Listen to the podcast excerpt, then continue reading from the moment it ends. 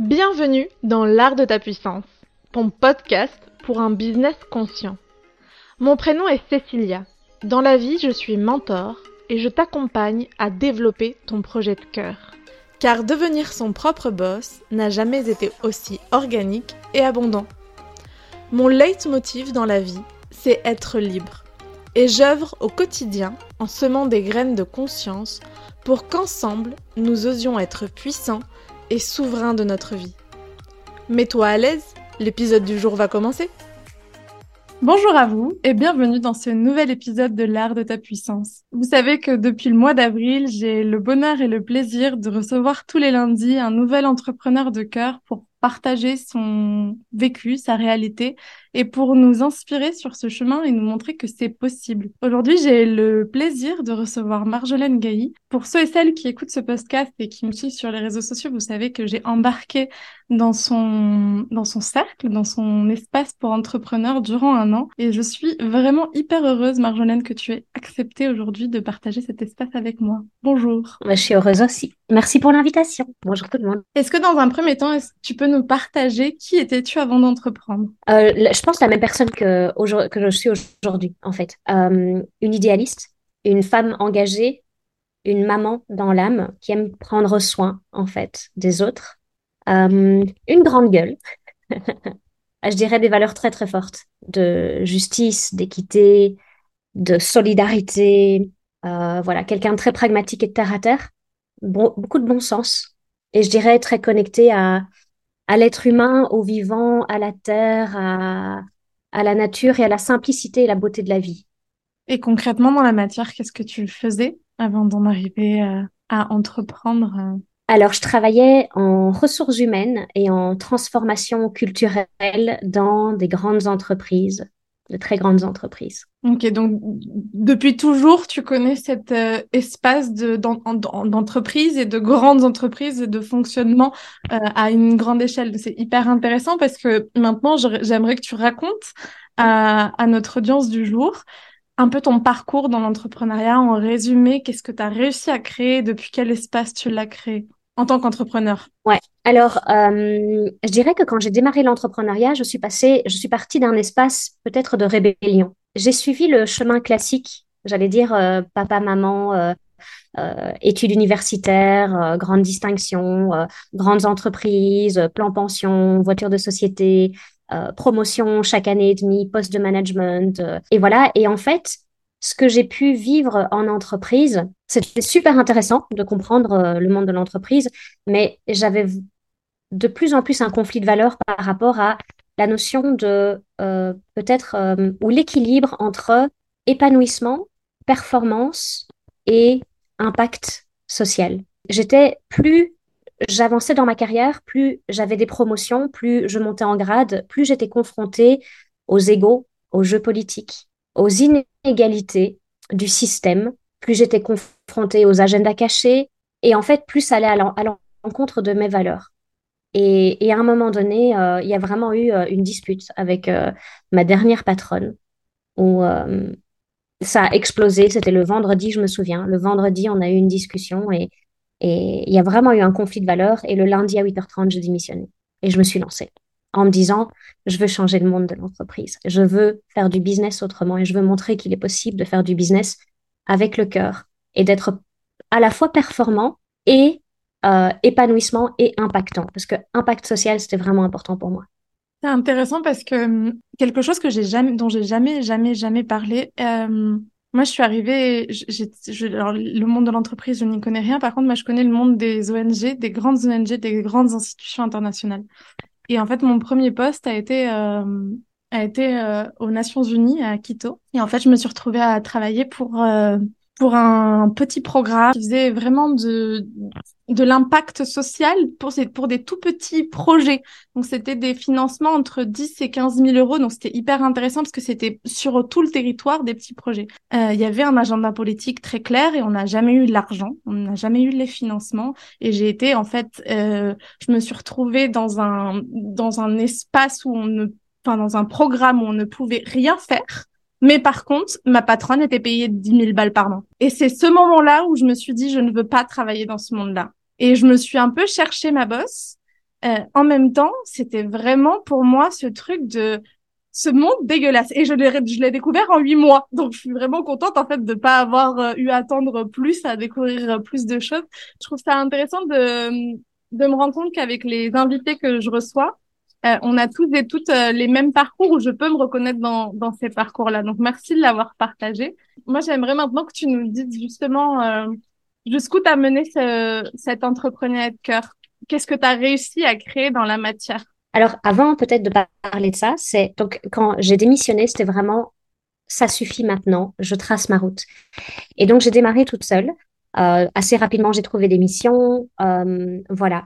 Assez rapidement, j'ai trouvé une mission, deux missions, trois missions, quatre missions. Et j'ai commencé à recruter une équipe. Et j'ai créé ma propre entreprise. Et puis, j'ai créé une première A S B L. Et puis, j'ai créé une deuxième entreprise. Et puis, j'ai créé une quatrième entreprise. Euh, une quatrième entreprise, enfin une A S B L. Et donc, je me suis retrouvée en l'espace de trois ans, multidirigeante de société, euh, toujours avec euh, cette passion du cœur, cette volonté de faire différemment, euh, affirmer mes valeurs. Euh, dans mes entreprises, on avait plein de principes. Euh, j'ai créé en fait les entreprises dans lesquelles j'aurais rêvé travailler. J'ai voulu être la patronne que je rêvais, moi, d'avoir. Donc, on avait une politique, par exemple, euh, dans mes entreprises, tout le monde avait les trente-deux jours de congés par an euh, normaux, et tout le monde avait douze jours de congés en plus par an pour faire du bénévolat. C'était une obligation de porter un projet social. Euh, toutes les finances étaient transparentes, les gens choisissaient leur salaire, mais ils étaient impliqués dans les dépenses, les investissements. Donc, j'avais mis en place plein de principes de ce qu'on appelle les entreprises libérées. Et ça a fonctionné. On a, je veux dire, euh, en l'espace de trois ans, on a passé le, le cap du million en moins de trois ans, les deux millions au bout de quatre ans. Mais j'ai fait la paix avec ce monde dégueulasse de l'entreprise que j'ai voulu fuir le jour où j'ai compris ce que c'était que d'être dirigeant et de devoir à la fois être responsable d'un chiffre d'affaires, parce que derrière le chiffre d'affaires, ben, il faut payer les salaires, et en même temps la volonté des individus de vouloir faire comme ils ont envie. Et donc trouver le juste milieu entre je m'épanouis dans mon job et je suis performante. Et l'entreprise est performante, parce que quand l'entreprise n'est pas performante, elle ne peut pas payer les salaires. Et une erreur que j'ai faite, c'est quand il y a eu des moments difficiles et que l'entreprise a été moins performante, je n'ai jamais touché les salaires des employés, j'ai touché mon salaire. Et donc, il y a eu des phases où je ne touchais pas de salaire pour pouvoir compenser le gap en me disant « mais ça n'a aucun sens ». Tu vois, je m'étais, j'avais quitté le monde de l'entreprise en me disant « c'est quoi ces patrons qui touchent des millions et des conseils d'administration euh, qui foutent plus rien, euh, et cetera » Et donc, je m'étais moi saignée quand ça devenait difficile. Et puis, quand le Covid est, est arrivé, eh bien, là, j'ai compris quelque chose de l'être humain qui est, ben, quand les tempêtes arrivent, et c'est normal, c'est sauf qui peut. Et je me suis retrouvée toute seule à bord d'un paquebot qui était, en, enfin, de plusieurs paquebots qui étaient en train de couler, où tous les contrats avaient été coupés, où je m'étais saignée, j'avais déjà plus de salaire, où j'avais mis toutes mes économies personnelles sur le compte en banque pour pouvoir sauver les salaires des employés. Euh, et je me suis retrouvée, en fait, du jour au lendemain, mes entreprises s'écroulent et j'étais à la rue. Et là, j'ai compris que ce contre quoi je me rebellais avant, j'ai compris qu'en fait, il y avait une raison.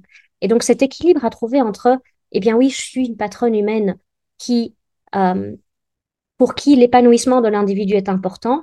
Et en même temps, il y a une limite dans le sens où il y a une, un épanouissement collectif, en fait. Il y a une performance collective. Et c'est cette performance collective qui permet de garantir la sécurité des individus. Donc, euh, donc ça, ça a été mon évolution jusqu'à deux mille vingt. J'ai adoré, vraiment. J'ai monté des projets incroyables. On a fait des projets sociaux, mais vraiment absolument incroyables. Et j'ai fait la paix avec le monde de l'entreprise dans le sens performance. Parce que ce que je vois souvent aujourd'hui, c'est que, et c'est normal, je suis passée par là aussi, c'est que on quitte un monde qu'on ne veut plus parce qu'on est pressé comme des citrons, parce que c'est trop capitaliste, parce que c'est performant. Et on va complètement suivre son cœur, mais quand on lance un business de cœur, c'est pas juste je suis mon cœur et je fais pas de business. C'est comment trouver le juste équilibre entre je m'épanouis, je construis ma liberté et je suis, enfin je construis ma liberté et je suis performante, je trouve des clients, je gagne de l'argent parce que cet argent me permet de vivre, mais me permet aussi d'avoir l'impact que j'ai envie d'avoir. Donc ça, c'est vraiment quelque chose que j'ai pu euh, réconcilier en, en, ben, en vivant finalement l'expérience que j'ai vécue, quoi. C'est intéressant parce que du coup, on en revient à se remettre au centre de ce que l'on crée, parce que en fait ça sert à rien de vouloir créer pour l'autre, pour euh, une société plus juste, pour que euh, mes employés soient bien. Euh, et en, si moi-même je ne sais pas me prioriser, si moi-même je ne sais pas, euh, et c'est un truc aussi dont on parle beaucoup dans le cercle et que j'aime énormément, c'est comment euh, comment est-ce que je respecte mon propre rythme, mes propres besoins, tout en étant performante, tout en étant euh, réellement leader de mon projet et pas juste je me laisse porter par euh, par euh, les envies et les grés du du moment présent, parce que ça ça remplira pas mon frigo et ça paiera pas mes factures. Et je trouve que c'est euh, c'est une approche que je porte et c'est une approche que je suis heureuse de porter, parce que c'est ça qui fait sens. C'est arrêter de vouloir faire du business juste pour de l'argent, mais pas non plus faire du business juste pour de l'impact, parce que c'est l'équilibre qui nous permet finalement de, de d'y trouver notre compte, enfin de de pouvoir continuer de danser avec euh, avec cette réalité. Donc merci de le partager, et c'était justement cette partie de ta Euh, de ton histoire entrepreneuriale que j'avais envie que tu racontes, parce que la deuxième partie est tout aussi intéressante, mais le jour où j'ai réellement terminé de connecter avec toi, c'était le jour où j'ai entendu euh, cette euh, cette histoire de j'ai créé une boîte qui euh, générait deux millions par an, et le Covid m'a tout a, a, a, a tout déconstruit, et moi je me suis retrouvée sans rien. Et je trouve que cette résilience, elle est hyper inspirante. Donc maintenant, à toi de nous raconter la suite de cette histoire après deux mille vingt. Donc deux mille vingt, euh, je deviens maman le treize février deux mille vingt. Le vingt et un avril deux mille vingt, je fais ma première faillite. Je perds tout, tout ce que j'ai, tout, tout, tout, tout, tout, mais vraiment tout. Je suis dépouillée, je vis avec moins que cinq euros par jour. C'est mes voisins qui me nourrissent, c'est les copains qui m'amènent un sac de courses. Euh, je, je garde les maisons des copains qui partent en vacances. Euh, euh, franchement, j'ai connu la misère, quoi, la vraie misère, où euh, je mangeais une fois par jour. Et c'était très simple, c'est euh, mon assistante, donc c'est drôle, c'est que mon assistante, elle n'a plus été payée, mais elle a continué à m'aider. Et elle m'amenait tous les jours euh, les restes de la veille pour être sûre que je mange, parce que euh, je mangeais même plus, en fait. Et, et je venais de devenir maman. Donc, pour moi, il n'y avait pas de... Euh, j'avais, j'avais été voir toutes les aides. Hein. Je n'avais pas droit au chômage, pas droit au C P A S, rien du tout, mais vraiment rien du tout. Donc, je n'avais pas d'autre choix que soit de reprendre un contrat de salarié, euh, soit de relancer une activité. Et euh, je n'avais pas de plan B, je n'avais pas de filet de sécurité. Donc, j'ai relancé une activité. Et quand tu n'as pas de filet de sécurité, quand tu n'as pas de plan B, eh bien, ton plan A ne peut que fonctionner. Quand tu sais que si tu te bouges pas le matin, la journée, le soir tu manges pas, ben tu te bouges en fait. C'est, il y a plus de peur, il y a plus de, tu avances avec tes peurs, tu avances avec tes blessures, tu avances avec tes traumas, parce que tu es déterminé à manger le soir, euh, parce que tu es déterminé à pouvoir nourrir ta fille. Donc euh, donc voilà, donc j'ai relancé une activité assez rapidement, et à l'époque c'était, j'ai regardé comment est-ce que je peux être utile sur le marché à ce moment-là. Je suis geek. J'ai une sacrée expérience entrepreneuriale. J'avais plein de copains qui, à l'époque, avaient perdu leur contrat et qui devaient passer en ligne. Eh ben, OK, je vais aider les copains entrepreneurs à digitaliser leurs activités. Et j'ai redémarré comme ça. Et en parallèle, moi, j'avais tout perdu. Je me suis posé la question, mais c'est quoi le sens de tout ça? Je viens de devenir maman et je perds tout et, et, et voilà. Et en parallèle, j'ai créé un programme où ben, chaque jour, en fait, j'ai remis une routine en place. C'est, euh, je me souviens, j'étais... Euh, euh, Je me suis réveillée un matin et sur Facebook, je vois passer euh, les lives de Arnaud Rioux. Il faisait ses tirages d'oracle, euh, l'oracle du peuple animal. Et je vois aussi euh, Guylaine Dubosque, une chamane française. Et tous les jours, il faisait une vidéo par jour. Et c'était ma routine. Et j'en avais besoin. Je me levais le matin, pile à l'heure du tirage d'Arnaud Rioux. J'ai créé un programme où tu te poses, en fait, tu remets en place une routine et tu te poses des questions. Qui je suis? Quelles sont mes valeurs? Qu'est-ce que j'ai envie de faire?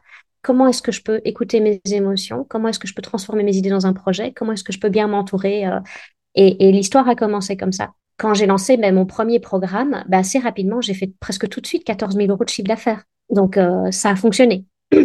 donc, euh, donc, voilà, j'ai lancé un webinaire, il y avait du monde, j'ai proposé mon offre, j'ai fait des appels, j'ai vendu euh, et j'ai gagné tout de suite quatorze mille euros. Et là, on peut se dire, waouh, ouais, génial. Le truc, c'est que j'étais multidirigeante. Donc, j'avais une autre entreprise qui était un coworking. Ben, coworking, confinement, pas de clients, dix mille euros de loyer à payer par mois, comment on fait? Bon, ben, je gagne quatorze mille euros, je peux sauver le coworking, je vais réinvestir tout ce que je gagne pour pouvoir sauver la deuxième entreprise. Et la deuxième entreprise, elle a survécu au premier confinement. Euh, en attendant, ben, je, je, je vivais toujours de la solidarité. Donc, j'avais vraiment de la chance d'avoir un, mes parents, mes amis, mon assistante, euh, et voilà. Et le coworking a survécu au premier confinement. Euh, Et puis, on a eu, je pense, il me semble, deux, deux mois où on n'était plus confinés. Et puis, au deuxième confinement, là, c'était fini. C'était pas possible. On pouvait plus continuer à, à, à payer, en fait, le loyer alors qu'on n'avait pas de clients et on n'avait pas de rentrée. Et c'était plus possible de négocier avec le propriétaire. Donc, deuxième faillite. Et donc, aujourd'hui, ben, j'accompagne toujours des entrepreneurs de cœur parce que ça reste mon motto de dire, ben, on peut entreprendre avec le cœur, on peut avoir de l'impact sur le monde. Mais j'accompagne aussi, et ça, j'insiste dessus, à créer vraiment une entreprise qui soit au service de sa vie. C'est-à-dire, on crée sa liberté, son épanouissement et son impact. Et, et pour moi, la liberté, parce que tout le monde clame « je veux être libre, je me lance parce que je veux être libre ». Mais il y a deux faces à la pièce. Liberté va avec responsabilité. Et si tu veux la liberté sans prendre tes responsabilités, ben c'est très simple. Tu auras autant de liberté que de responsabilité que tu seras prêt à prendre. Et donc, comme plaisir-performance, c'est les deux faces d'une même pièce, ben, j'accompagne, les, je leur botte les fesses pour que ben, réfléchir stratégiquement comment créer une entreprise qui soit performante, épanouissante euh, et impactante. Donc, ce que j'enseigne, entre guillemets, ben, c'est les mêmes stratégies que pour dire ben, je veux faire un million rapidement, mais il sert à quoi ton million en fait? Donc, j'accompagne pas des personnes qui me disent je veux juste gagner de l'argent. J'accompagne des gens qui ont envie de... Bah, par exemple, toi, c'est génial, c'est de te dire que chaque client que tu signes, eh bien, tu plantes un arbre. Je veux dire, c'est, c'est tout le monde pourrait faire ça. Je veux dire, c'est, ça, ça, ça te, ça te, entre guillemets, ça te coûte combien? Peut-être dix ou vingt euros par client que tu signes. Mais t'imagines si tout le monde, si tous les coachs aujourd'hui plantaient un arbre pour chaque client qu'on signait? Je veux dire, euh, c'est bon, il n'y a, a, a plus une question de reforestation. Je veux dire, c'est vraiment, je, je, j'accompagne aujourd'hui des entrepreneurs de cœur et d'impact à créer des entreprises qui soient performantes et au service de leur vie et au service de la vie. Dans cet entrepreneuriat de cœur que tu vois, que tu accompagnes, que tu vis aussi, parce que clairement, euh, euh, l'Académie de Marjolaine Gailly, c'est une entreprise en soi qui fonctionne depuis ce cœur et c'est aussi pour ça que, que tu m'as super bien vendu le cercle à l'époque parce que on sent que ça, ça transpire dans, dans tous tes pores. Ma question, elle est là. Et quel est pour toi le défi majeur que tu vis ou que tu vois Euh, quand on développe ce pre- son, son, son business de cœur? L'envie, l'envie. Envie, c'est la fin. C'est la capacité à s'engager, vraiment. À quel point est-ce que tu veux ce business? À quel point est-ce que tu veux cette liberté? À quel point est-ce que tu veux payer les prochaines vacances? À quel point est-ce que tu veux te payer cette... À quel point... Quel est le prix de tes rêves, finalement? Et est-ce que tu as vraiment l'envie? Et une envie qui te, qui te prend aux tripes, en fait. Si l'envie, elle ne te prend pas aux tripes. Parce qu'une fois que tu as l'envie qui te prend aux tripes, tu fais ce qu'il faut, tu communiques, tu connectes avec les gens, tu vends tes offres et tu as de l'impact et tu suis tes valeurs. Mais si cette envie ne te prend pas aux tripes, euh, ça ne sert à rien. Et les peurs, les croyances, les blessures, et cetera. Euh, c'est pas, je ne dis pas que c'est du bullshit. Hein. Ce que je dis, c'est que même s'il te manque une jambe, tu sais quand même avancer. Et ce qui fait qu'un handicapé est capable quand même d'avancer, c'est son envie et sa détermination à y arriver. Son engagement à essayer un petit peu tous les jours. Et c'est pas juste l'envie à la légère, je suis mon flow, je fais que ce que j'ai envie. Non, j'assume mon envie, il est ancré, il est incarné et il va jusqu'au bout. Et du coup, c'est aussi assumer le vivant à l'intérieur de soi parce que envie, on peut le voir dans un mot ou, un, ou, un, ou deux mots. Et c'est assumer qu'il hum, y a une part qui a envie d'être en mouvement. La seule chose permanente de notre société, c'est le changement. Et à partir du moment où on accepte ça, qu'on est constante transformation et changement et qu'on ne peut pas avoir de contrôle sur euh, sur ce qui est parce qu'en fait ça est et ça bouge et et ça et ça ça a de la vie. À partir du moment où on assume le vivant à l'intérieur de nous, justement comme tu disais, on n'a qu'un plan A. La réussite n'est qu'une option, n'est la seule option qui existe sur mon sur mon chemin et on met tout en, en mouvement et euh, Et c'est quelque chose que, que tu transmets très, très bien, je trouve, cette, euh, cette euh, reconnexion au vivant. Et c'est, merci. Euh, ouais. Merci. Quel est, du coup, euh, sur, euh, sur ton chemin, sur, euh, sur le chemin aussi des entrepreneurs qui nous écouteront aujourd'hui, euh, les, le outil que tu mets euh, en place pour toi? C'est-à-dire que si tu avais des conseils, des outils, des choses pratiques euh, qu'on pourrait... Euh, mettre en place, mettre en pratique euh, dès la fin de cet euh, épisode de podcast, que tu, qu'est-ce que tu recommanderais? Alors, ma réponse va te surprendre et je suis sûre que personne ne s'y attend. YouTube. T'as une question? Demande à YouTube. T'as une question? Demande à Google. Tu peux tout, tout, tout apprendre sur Google et sur YouTube. Et c'est une question d'envie d'aller chercher les réponses. Et c'est gratuit. Euh, y a toujours des solutions, en fait. Toujours. Pour qui a vraiment envie. Toutes les réponses à tes questions se trouvent sur YouTube. Tout. C'est vraiment impressionnant. Si tu es vraiment déterminé, tu peux créer un business euh, rien qu'en te formant sur YouTube. Sur YouTube, avec et moi, succès. Je dirais... non, et je dirais aussi sur Instagram, mais parce que après, c'est peut-être une capacité ouais. que moi j'ai euh, à observer les, les gens et à, et à recopier. Je suis une très bonne recopieuse. Euh, et du coup, je m'inspire énormément. Je, je, n'ai pas, je ne suis pas cinquante mille comptes et je conseille vraiment à personne d'avoir euh, euh, deux millions d'abonnements euh, sur, euh, sur euh, ces réseaux sociaux parce que ça, ça, ça, ça grille le cerveau. Mais par contre, de choisir précisément les personnes qui ont une vie qui nous inspire et de regarder qu'est-ce qu'elles mettent en place, qu'est-ce qu'elles font, qu'est-ce qui nous inspire. Et bien sûr, choisir bah, des entrepreneurs conscients sur notre domaine à nous. Et de, le, de regarder leur vulnérabilité, de regarder aussi leur stratégie, de, de copier en fait ce qui fonctionne. Parce que si elles ont réussi, il y a une, il y a, on va pas inventer l'eau chaude. En fait, faire du business, c'est, c'est pas inventer de, c'est pas inventer l'eau chaude, c'est reprendre ce qui fonctionne, qui a fait des millions d'argent pour euh, dé, déforester notre planète et, et, et la, et la détruire totalement. Bah, le faire avec intention et intentionnalité. Et je trouve que on oublie, on oublie que les réseaux sociaux peuvent être un espace totalement actif et on est totalement passif à, à, à gober pour gober, consommer. consommer. On consomme. On est une société de consommation. On n'est pas une so- société de, de contribution. On est une société de consommation. Et en plus de ça, c'est, donc, comme tu dis, c'est les médias sociaux, YouTube, Google, euh, toute la connaissance, elle est là.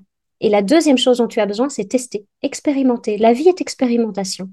Et on a une telle intolérance à l'erreur Euh, dans notre culture, que bah, donc, du coup, on fait quarante-cinq milliards de plans sur la planète, planète avant de passer à l'action et d'expérimenter. On a perdu notre capacité à expérimenter et à accepter que bah, parfois, ça vient, parfois, ça vient pas, parfois, ça crée de la joie, parfois, euh, ça crée de la frustration et de la tristesse et que tout est OK, ça n'est qu'une expérience. Et c'est à force d'essais et d'erreurs qu'en fait, on apprend. Donc oui, et c'est vraiment ça, c'est, on n'invente pas l'eau chaude, la connaissance, je dis toujours, la connaissance, elle appartient à personne. Je veux dire, c'est, c'est, la connaissance, elle est là.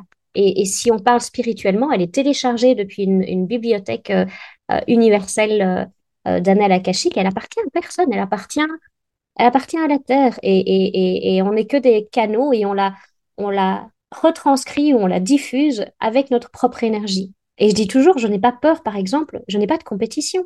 Tu peux reprendre, je l'ai dit à une séance en plus dans le cercle, c'est tu peux reprendre exactement tout ce que j'enseigne et tu peux le transmettre parce que tu n'es pas moi, tu n'as pas mon énergie, tu as ton énergie et tu vas le transmettre et tu vas, ton message, la manière dont tu vas le transmettre va parler à certaines personnes qui résonneront peut-être pas avec mon énergie, c'est OK. Et donc du coup, dès l'instant où il n'y a pas de compétition, il n'y a que co-création. Il n'y a que je, je vois en toi, pas tout ce que tu fais de mieux ou de moins bien, je vois en toi, je sais pas comment dire, ton potentiel, tes forces et la beauté de ce que tu crées.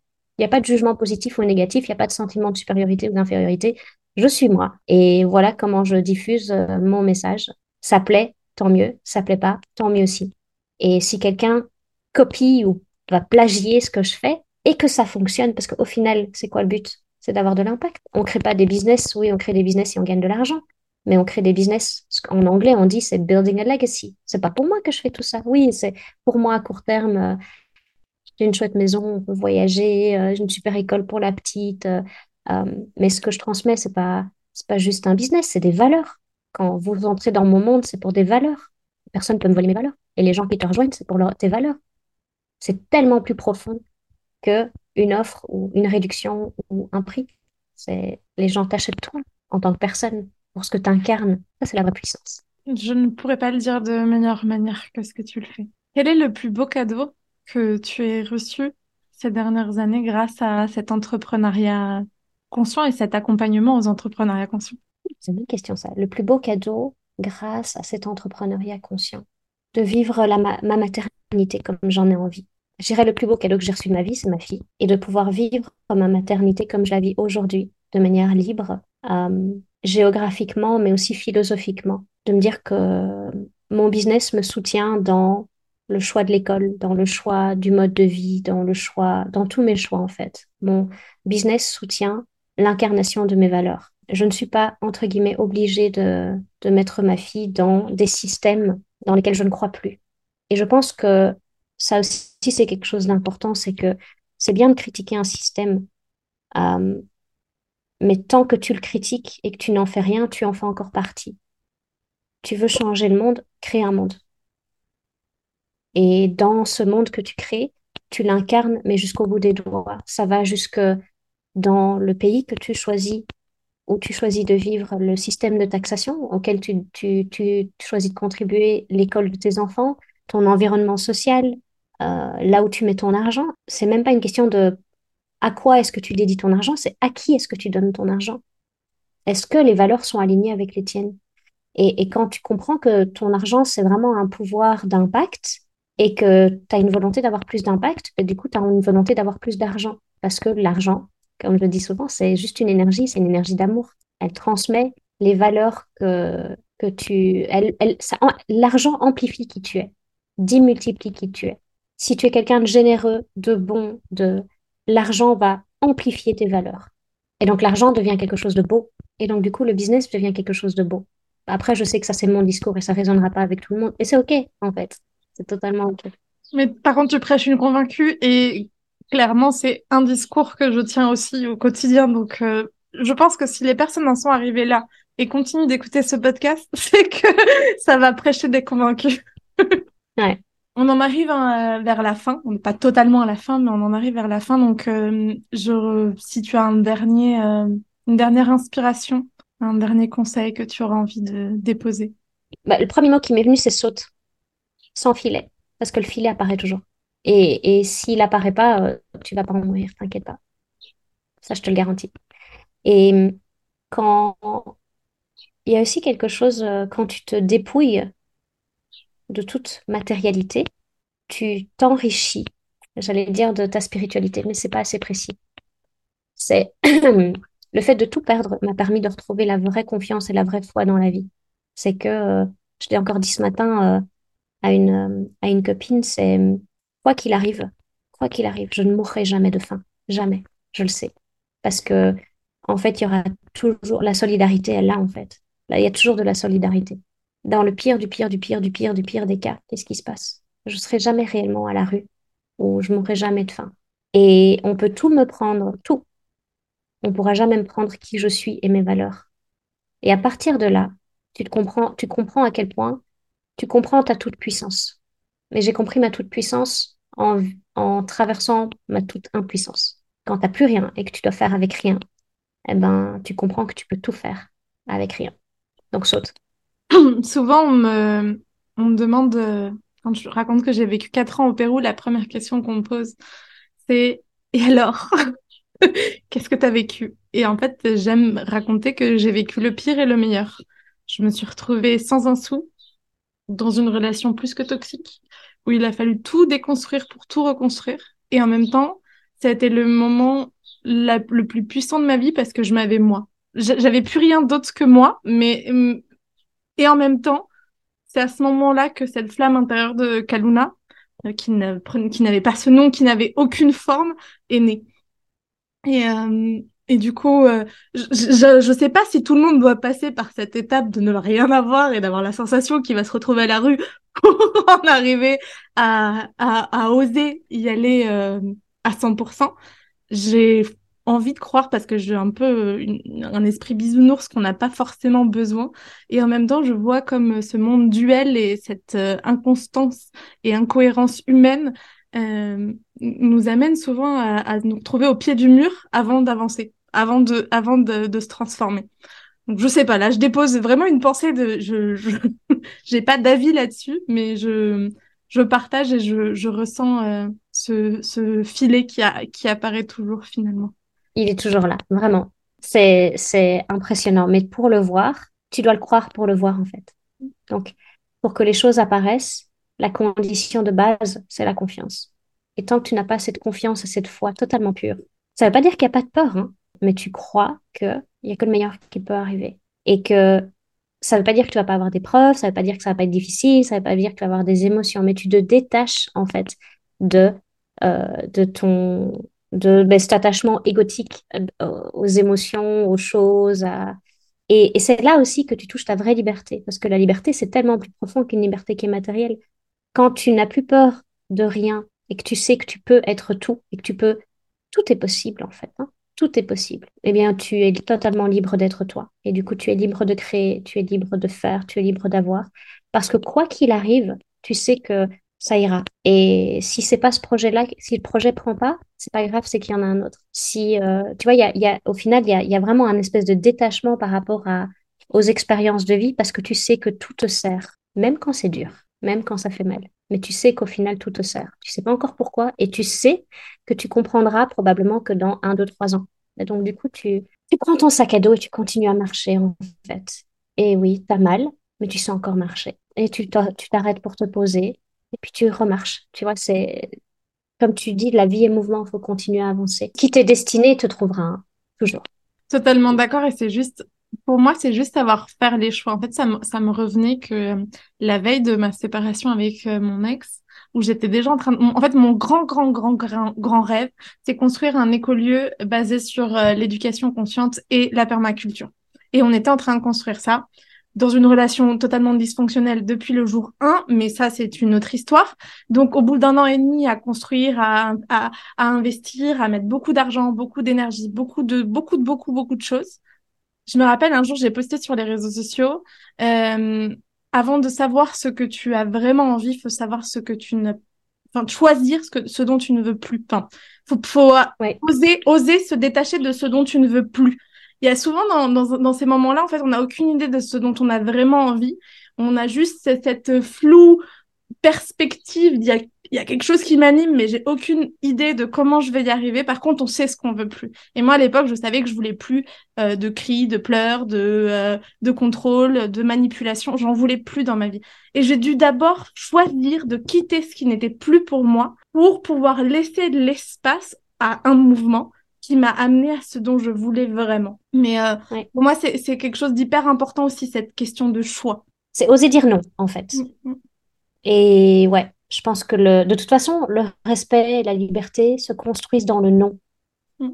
C'est, c'est pas uniquement dans ce à quoi tu choisis de dire oui, c'est ce à quoi tu choisis de dire non et que tu passes des, des barrières. Vraiment, euh, ça, je ne veux plus dans ma vie et ça n'est plus acceptable pour moi. Merci beaucoup Marjolaine pour euh, cet espace de partage. Où est-ce qu'on peut te retrouver? Comment est-ce qu'on te retrouve? Comment euh, est-ce que si quelqu'un nous écoute et a envie de travailler avec toi, comment est-ce qu'il peut travailler avec toi? Sur mon site internet, marjolaine gailly point com, ça c'est peut-être le plus simple. Sinon sur Insta, sinon il te contacte toi et, euh, et, euh, et, et tu pourras nous mettre en relation. Euh, sinon tu peux même taper Google, euh, j'adore faire ça de temps en temps, euh, mettre Marjolaine Gailly sur Google. Euh, Et tu vois les anciennes photos de moi en dirigeante et, et tu vois à quel point euh, j'ai rajeuni de dix ans. Donc non, c'est intéressant. Euh, donc voilà. Même YouTube. Marjolaine Gailly sur Google, sur YouTube. Tu trouves toutes les réponses à tes, tes questions. Génial. Avant de, de se quitter, et ça, cette question, on la doit à Clotilde Dumont, que tu connais très bien. Euh, j'ai enregistré un épisode de podcast avec elle et elle n'arrêtait pas de parler de célébration. Donc à la fin m'est venue l'envie de demander à tous mes invités quelle est la célébration que tu déposes aujourd'hui, qu'on peut fêter ensemble. En fait, ça paraît bateau, mais j'ai envie de célébrer la vie. J'ai envie de célébrer la vie et j'ai envie de célébrer peut-être la vie que je choisis de vivre et de construire tous les jours. Là, franchement, je me dis, je me réveille le matin et je suis là. Oh, je kiffe ma vie. Tu vois, c'est, tu peux choisir en fait. Et c'est possible. Et ça, c'est une croyance, euh, c'est, c'est peut-être la croyance la plus difficile à, à oser euh, croire de, de tout ton cœur. Parce que euh, on a l'impression qu'il faut souffrir, il faut que ce soit dur, il faut que ce soit... Mais en fait, non, ce qui est dur, c'est notre résistance à choisir. Et on peut choisir. Et ça veut dire qu'on doit dire au revoir à des choses. Et c'est OK en fait. Donc, j'ai envie de célébrer la vie. Et je me jure à quel point cette vie, elle est fragile et qu'il faut en prendre soin, que cette terre est fragile, qu'il faut en prendre soin, qu'une relation, c'est fragile, il faut en prendre soin. Demain, tout, tu peux tout perdre demain, en fait. Tout peut disparaître demain. Donc, je, je, je bénis, je bénis la vie, je bénis tous les traumas que j'ai pu vivre parce que je ne serais jamais où je suis aujourd'hui si je n'avais pas vécu tout ça. Donc euh, voilà, aussi dur que ça peut être, pu être. Et même encore avec les impacts que ça a sur moi aujourd'hui, ben, je, je célèbre ça. Parce que c'est, euh, c'est qui je suis au final. Vive la vie, j'adore. Ouais. Merci beaucoup Marjolaine pour ce temps passé ensemble. Merci à vous qui êtes encore en train de nous écouter. Euh, comme d'habitude, tu peux laisser ton petit avis en commentaire juste en dessous de cet épisode de podcast. N'oublie pas de t'abonner euh, sur ta plateforme d'écoute favorite parce que c'est comme ça que tu sais à chaque fois qu'un épisode est posté, et à nous faire euh, un retour à Marjolaine ou à moi sur Instagram, à nos Instagrams respectifs. Je te souhaite une très jolie journée, à très vite et merci Marjo. Merci beaucoup, bonne journée. Et si tu as apprécié ce que tu viens d'écouter, je t'invite à nous rejoindre sur l'Instagram de Kaluna, arobase kalunavaicecie, où tu peux aussi réserver un appel découverte avec moi pour sentir les synergies secrets. À très vite.